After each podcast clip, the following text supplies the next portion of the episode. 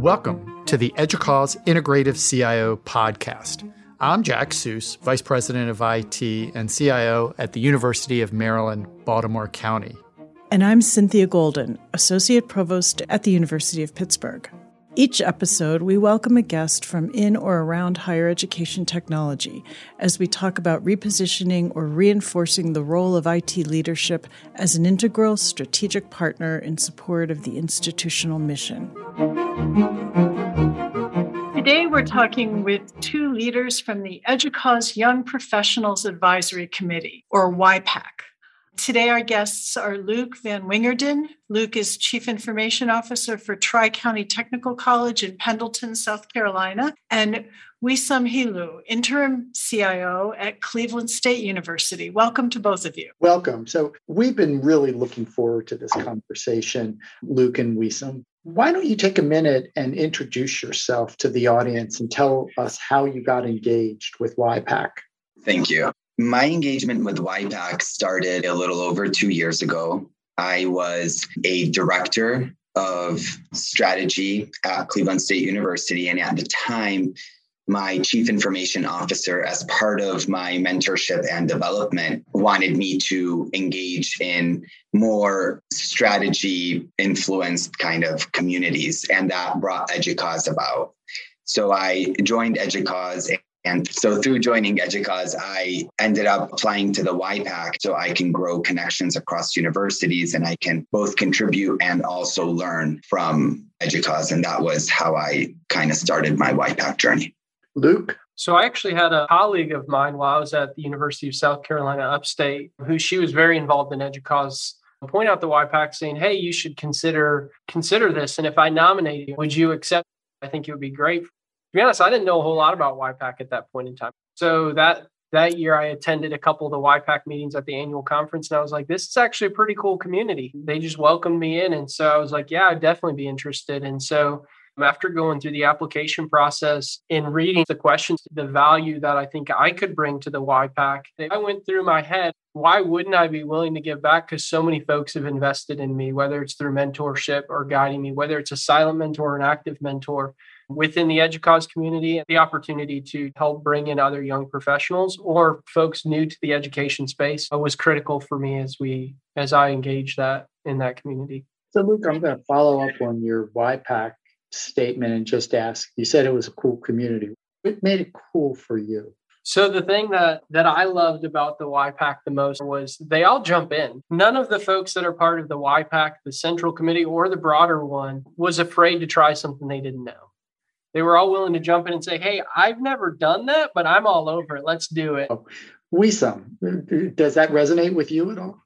100%. I think in my joining of EDUCAUSE, I also joined through the pandemic and I was kind of on a virtual platform, which made it even a touch harder for me to meet people. So the YPAC was an excellent way for me to to share experiences where I think one of the great values of YPAC was it reduced that intimidation and it allowed you to be a little more vulnerable because you're around folks that you believe are sharing a lot of your experiences because it is reflective of folks that are in the first decade or so of their experience. But even to be honest, everybody feels these things, but that space, it gives you that initial strength to kind of say, yeah, maybe I don't know this. And maybe I have a little more comfort that maybe a couple more people around the room aren't going to roll their eyes and they'll say, yes, I, I do too. So that, that was one of the ways that I saw value. Luke, just following up on what you were saying earlier, your institution is a community college. And is there anything specific to community colleges that has that the YPAC has helped you address?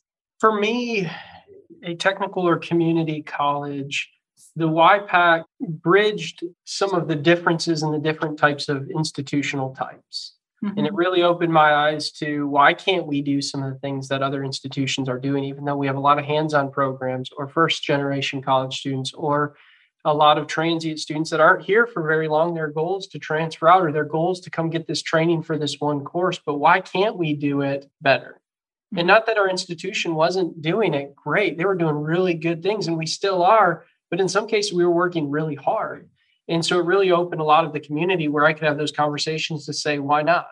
Or why can't we have this single entrance into our digital campus community like you would picture a gate at a lot of the private institutions? Because you know you're on the campus and you pass the library and you pass your advisor and you pass all these folks. Why can't we create that own that same experience here? And so it was through those relationships that we started. And I want to be very clear: my institution was doing some amazing things, but we didn't in IT. We weren't looking at that partnership level. Mm-hmm. Um, and really saying, how do we partner with the institution? Because it's not about IT. As I engaged more with the YPAC, there was a marketing person and there's a person who is deep in data like Wesam is. And so there was these bits of challenging that folks would do as they brought their strengths to the table. And they, and again, I would say folks weren't afraid to speak up and speak out they were okay to be wrong. They were okay to say, oh, I really looked like a fool in that. But they were voicing that. And so folks felt the encouragement to speak out. And we were able to do some really cool things and practices that I'm able to bring back to my institution. You're really talking about, you know, having a community. Mm-hmm. And are there things that that you think that we that groups like EDUCAUSE could be doing to further engage the community in technical colleges? But I think within EDUCAUSE, if we're a community of learning and a community of engaging each other, really being vulnerable with each other. Um, so I remember a conversation with the YPAC where there were some folks that were struggling because of role changes, because of various life things that were going on. This was in the middle of the pandemic. And after some conversations with different members of the YPAC or after different kind of conversations with other folks, there was a sense, it was a sense of, hey, we're here to serve you, YPAC, just like you're here to serve the EDUCAUSE community. We're here to serve each other and hold each other accountable in ways, but then also say, hey, I got your back. What can I help you with? What can we take off your plate? Like I'm there with you. And so I think from an EDUCAUSE perspective, really stepping back and saying, hey, we don't all have this figured out. Mm-hmm. We're all going down the same path together. And so, from an EDUCAUSE perspective, one of the things that I've tried to really encourage folks to do is be vulnerable. You know, Brene Brown talks about it. I think every IT person should read The Power of Vulnerability or listen to her talk because we need to be emulating that because none of us are alone. And so, I think for EDUCAUSE, bringing that level of vulnerability to the forefront of we don't need to talk about that that successful project. Yes, I want to hear about it, but how many times are there failed projects or things we did wrong that really is often very formative. Thank you. So, so I'm going to switch gears a little bit. So, the title of this podcast is the Integrative CIO, and both of you are in CIO roles on your campuses. And in our podcast, we've been interested in exploring how the CIO works inside of IT and across the institution and with others outside of the institution to, to support the mission. So, with that in mind, what does the integrative CIO mean to you? And what do you think we need to do to help leaders deliver on what it means? Wesam, maybe we should start with you. Sure thing. Thank you. In my experience of eight months now being in the interim role at Cleveland State University, we've been internally focused very much on making sure that we're coming back from the pandemic healthy. We're understanding how to integrate and communicate face to face again, making sure that we are all inclusive in our health practices and we are very inclusive in where people get their news from and and that is my first and foremost focus right now is to make sure that we are a healthy community that is learning how to now embrace both hybrid workforce but also the face to face and get back into it naturally and allow people to come through my work with our team. And as we kind of navigate that, we are also trying to be more efficient and more strategic about the work that we're doing.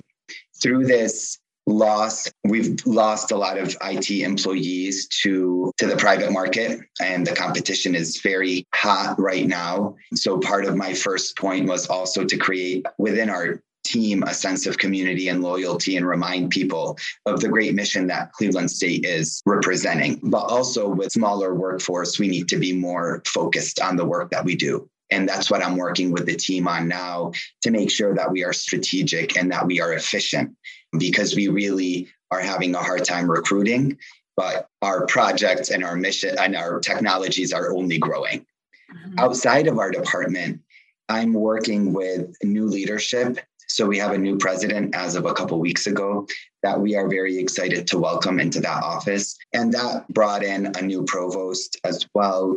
So making sure that we are accessible, that we are there to co write both of our strategies and make sure that we are on the same team trying to help the students is outside of our department the the relational aspect that I focus on and spend a great deal of my time on, making sure that we are aligned with the campus strategy and that we are an integral part of it. So, Luke, what, are, what does the integrative CIO mean to you?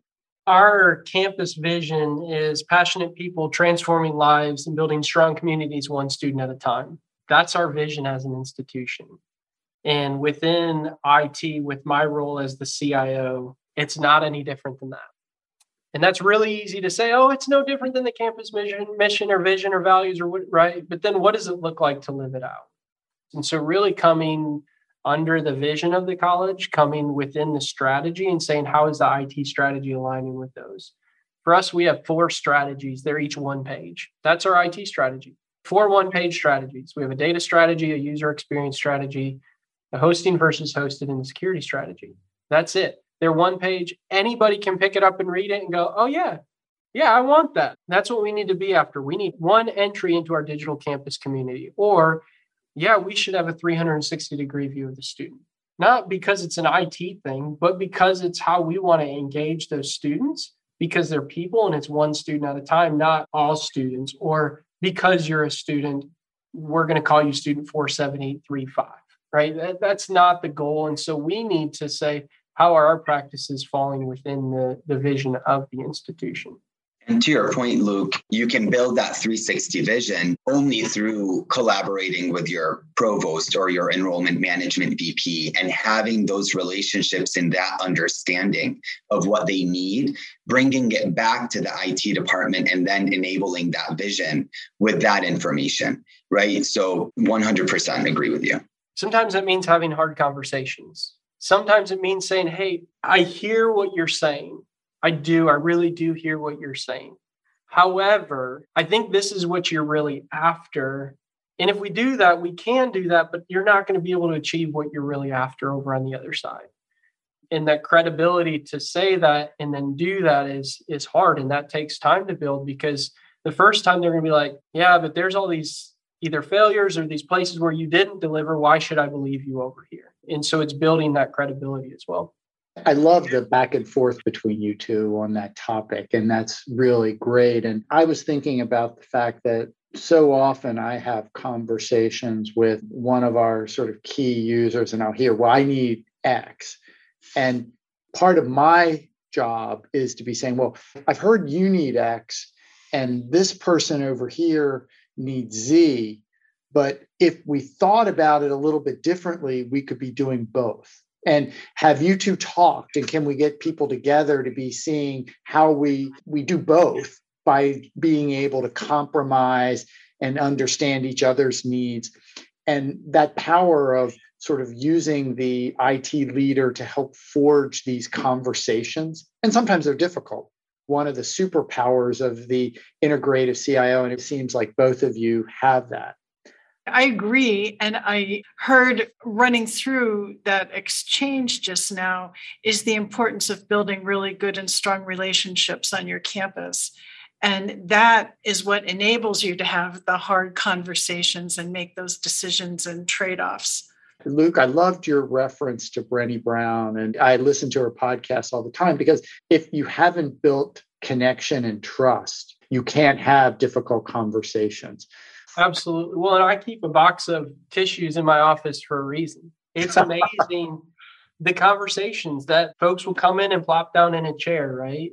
And it's not, there's no training for that as a CIO, but that's part of the engagement because it's often something else that's driving some response that's happening. And I think the, you know, the last thing we want to hear is another thing about COVID or the pandemic that really hurt a lot of the relational capital that was built of just popping into somebody's office mm. or engaging at very different levels. Luke, the thing is, these micro interactions enable you to do bigger and achieve bigger level compromises amongst team members. And Jack was mentioning where we would, in our role as CIOs, we hear a lot of conversations and we can then unify and bring different people together that may be similar in their vision but I've seen folks in my experience challenge that as quote unquote a waste of time. And I wouldn't really, depending on how you value relationships and you value that sense of community, I would challenge that view and and say that these micro interactions actually build a very healthy and foundational aspect to the department and to the college as a whole. I can't even begin to say who said this. So this isn't my quote. So but folks don't care how much you know until they know how much you care. And showing up and listening and just being in proximity sometimes, like you said, it's a micro thing and it can take a lot of time though. But the credibility that can build is you can't measure.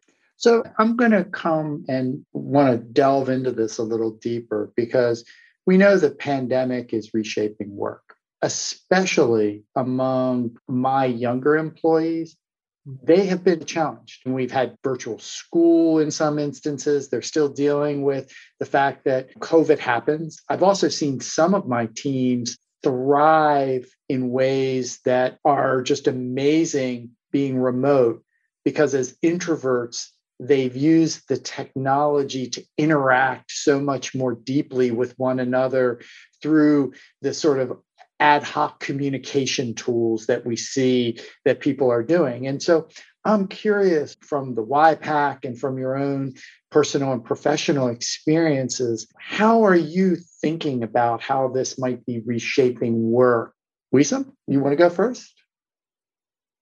So, with how we are forming I say flexibility is key around getting the majority of your work staff, allowing adults and professionals to be professionals and trusting them with the work and managing by objective you allow the individual within reason to take charge of how they are to complete the work. And you outline what your objectives are from a community building perspective, and you allow that person to achieve it in the ways that they feel comfortable.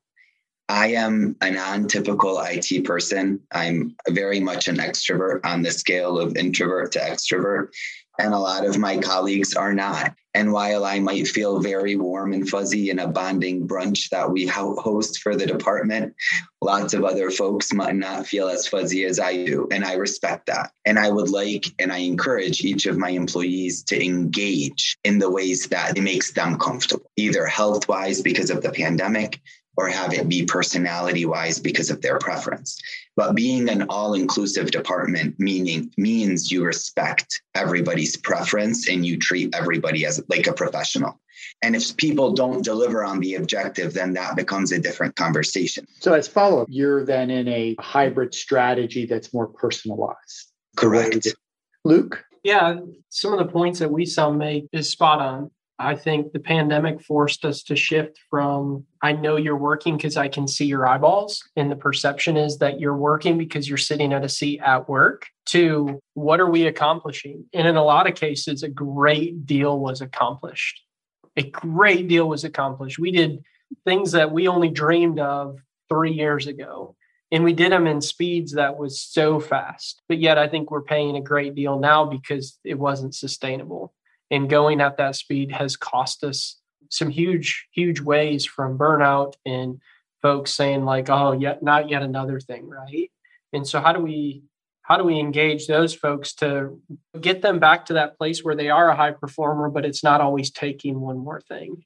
It's a question i keep asking okay folks are burned out. How do we get them back to where they're not burned out? And it's not take three months off because unfortunately we don't have that luxury. It's how do we do that in meaningful ways? And different folks need that in different ways.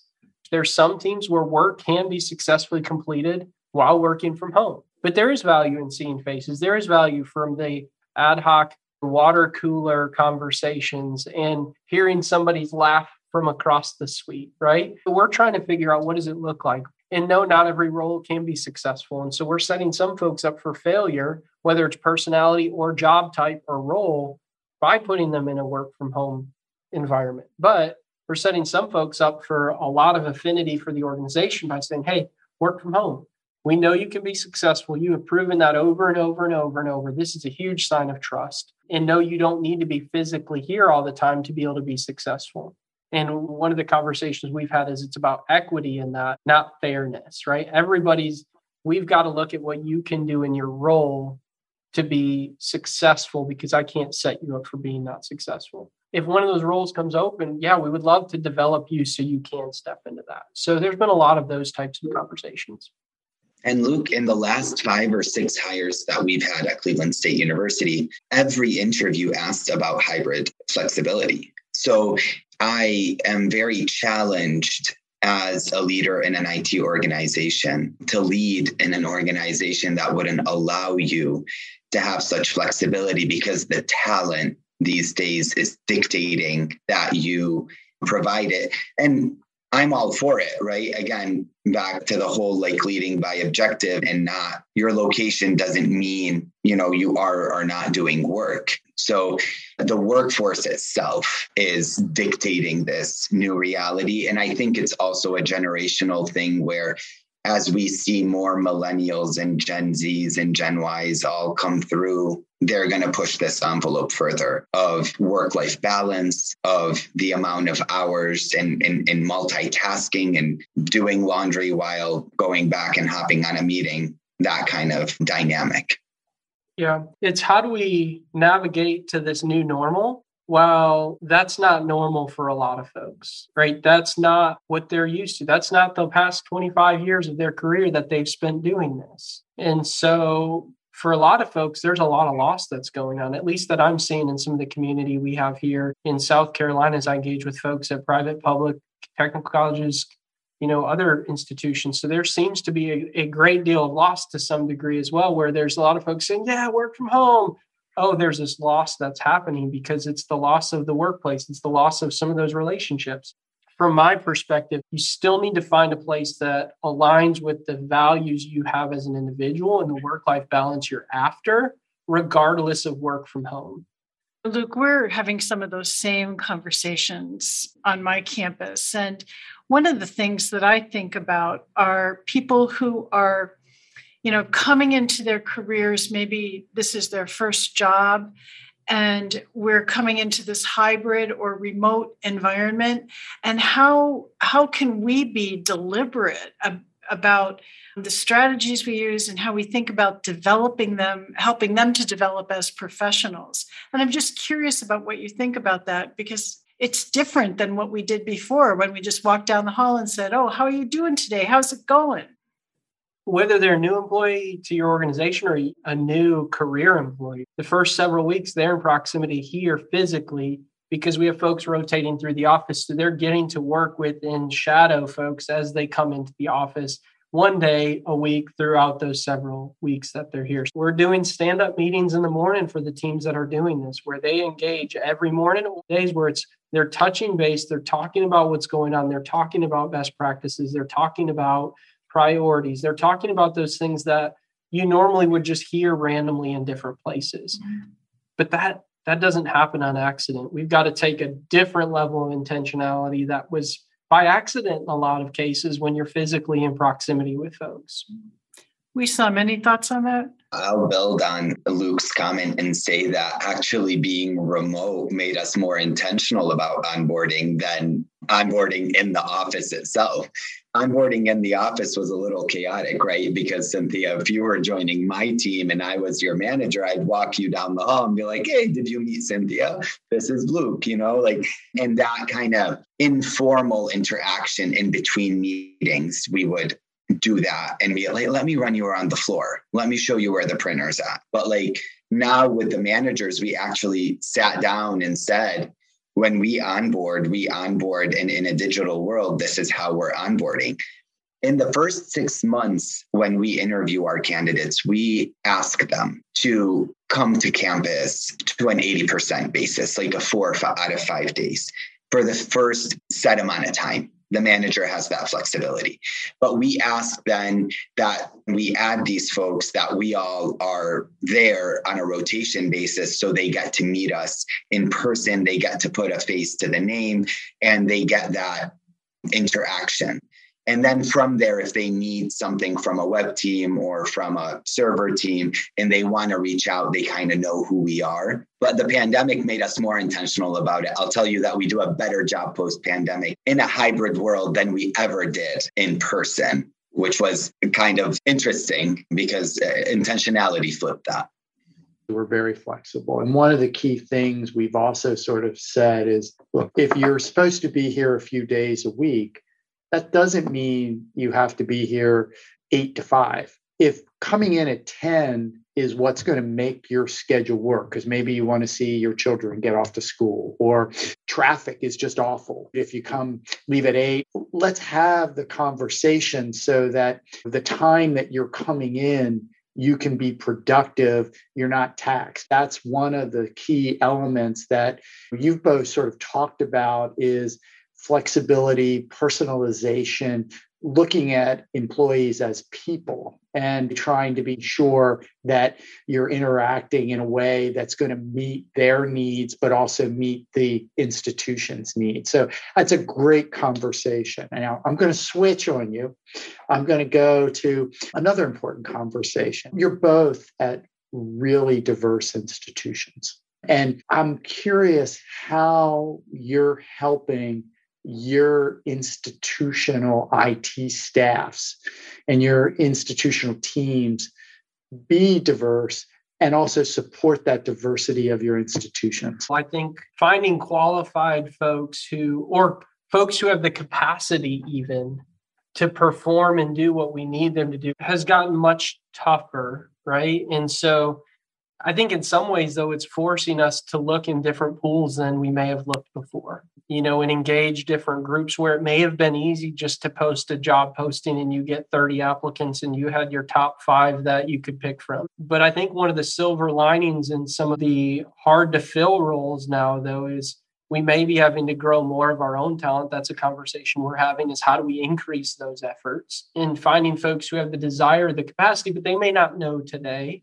so we're taking part-time students who are actually students here right now and training them. Also engaging a lot of the underserved communities around us, engaging folks who are in different areas with those job openings. At Cleveland State, we are a very diverse community, and, and our student population is also very diverse. And we were voted number one in social mobility in the state of Ohio with the student population that we serve. So the mission is incredible and the student diversity is very evident. And most recently, the administration brought in a VP for diversity to also reinforce it not only amongst student, but amongst staff and faculty.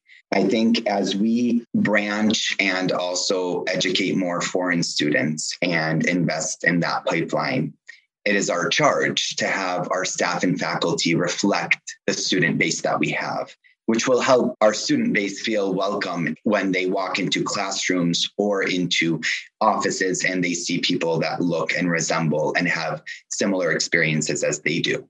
I personally am a first generation Lebanese American um, also an LGBTQ plus community member. And there aren't a lot of folks that look or feel or think like me in circles that I've been a part of. And bringing that to the workforce, bringing diversity from not only from a gender perspective or not only from an ethnic perspective, but also bringing diversity from a mentality bringing the non-traditional background the, the resume that doesn't sound like it but giving them a chance because of their attitude and their growth mindset. Diversity has a lot of meaning outside of our traditional gender and ethnic what you can see in your eyes right? There's a lot of diversity and, and actually stuff that you can't see and building a community that truly is respectful and that takes the moment to be like, why did Cynthia say that? Or why did Luke say this? Or being inquisitive and not defensive is the community that then welcomes this diversity. And I've been challenging these ideas very much in my growth as a CIO And I've encountered folks that may or may not have appreciated my personal lifestyle or other, but I strive every day to make my community more inclusive and more reflective of our student base and of life in general. Do you think Wesam that folks are taking a different approach to assuming the best in somebody in the comments they make versus assuming the worst in what happened? Right. And I always lead with giving people the benefit of the doubt. And I always lead with asking people to repeat or rephrase what they said. And I always listen and say, here's what I heard you say, Cynthia. Is that what you meant? And give people a chance to re- rephrase or commit, right? And then we can debate because that's what we do in higher ed is everybody's opinion is valued regardless if you think it's right for you or not but the essence of higher ed is the debate and the ability to to agree to disagree sometimes you know, this has been a really terrific conversation. And as we look to wrap things up, I just wanted to ask if you thought there were any other lessons learned from the pandemic, because we touched on a number of those things that you think are especially important for yourself or maybe more broadly for your institution. Wesam, do you want to start? Sure. I think, and this is reflective in a lot of the conversation that I've shared with you today. But if I wanted to stress on one thing that I learned from this through this hard experience that we are still navigating in a lot of places, we employ human beings first and foremost. Nothing is that important. This is not life and death. Like, focus on the employee and make sure that they are the best they can be. And then from there, all of the other problems will solve themselves out lead with the person, lead with the human, be patient. And I think that's the key to success. And that's the lesson I learned from the pandemic. Luke? Yeah, I kind of have, I have two things. We accomplished a great deal in a very short amount of time during the pandemic, but there was very clear priorities of things that we needed to accomplish to ensure that we could still care for students well in a remote capacity, teach students well in a remote capacity, enroll and recruits. Like as we go through all these pieces, I would say priorities among the things we're doing is really key. I can focus on those things and I don't, I can ignore some of the noise that's mm. hitting me from other folks. And then lastly, I heard a lot of IT folks during the pandemic say, I'm not sure, we're going to have to figure that out. And I think what I would say is it's okay not to have all the right answers or have all the answers that say, hey, I'm going to have to get back to you, or we're going to have to figure that out together, or let's sit down and, and dig through this. And I think there's a level of comfort from folks in our communities when we don't come with the answer right away, when we sit down to solve it with them. We're in this together. I want to second you, Luke, on the corporate governance comment. I think that through the pandemic, we were focused and we executed and we achieved a lot because of corporate governance, because of the layers of executive leadership that were hyper focused, and then the second layer of leadership that was hyper focused on getting it done. And when you go back outside of the pandemic and that hyper focus goes away, that was a great example of corporate governance working at its best. And IT governance only works as good as corporate governance. I just want to thank you both. This was a great conversation, focusing on people being able to say, I don't know, but I'll get back to you. I don't think we could end this on any better advice. So thank you.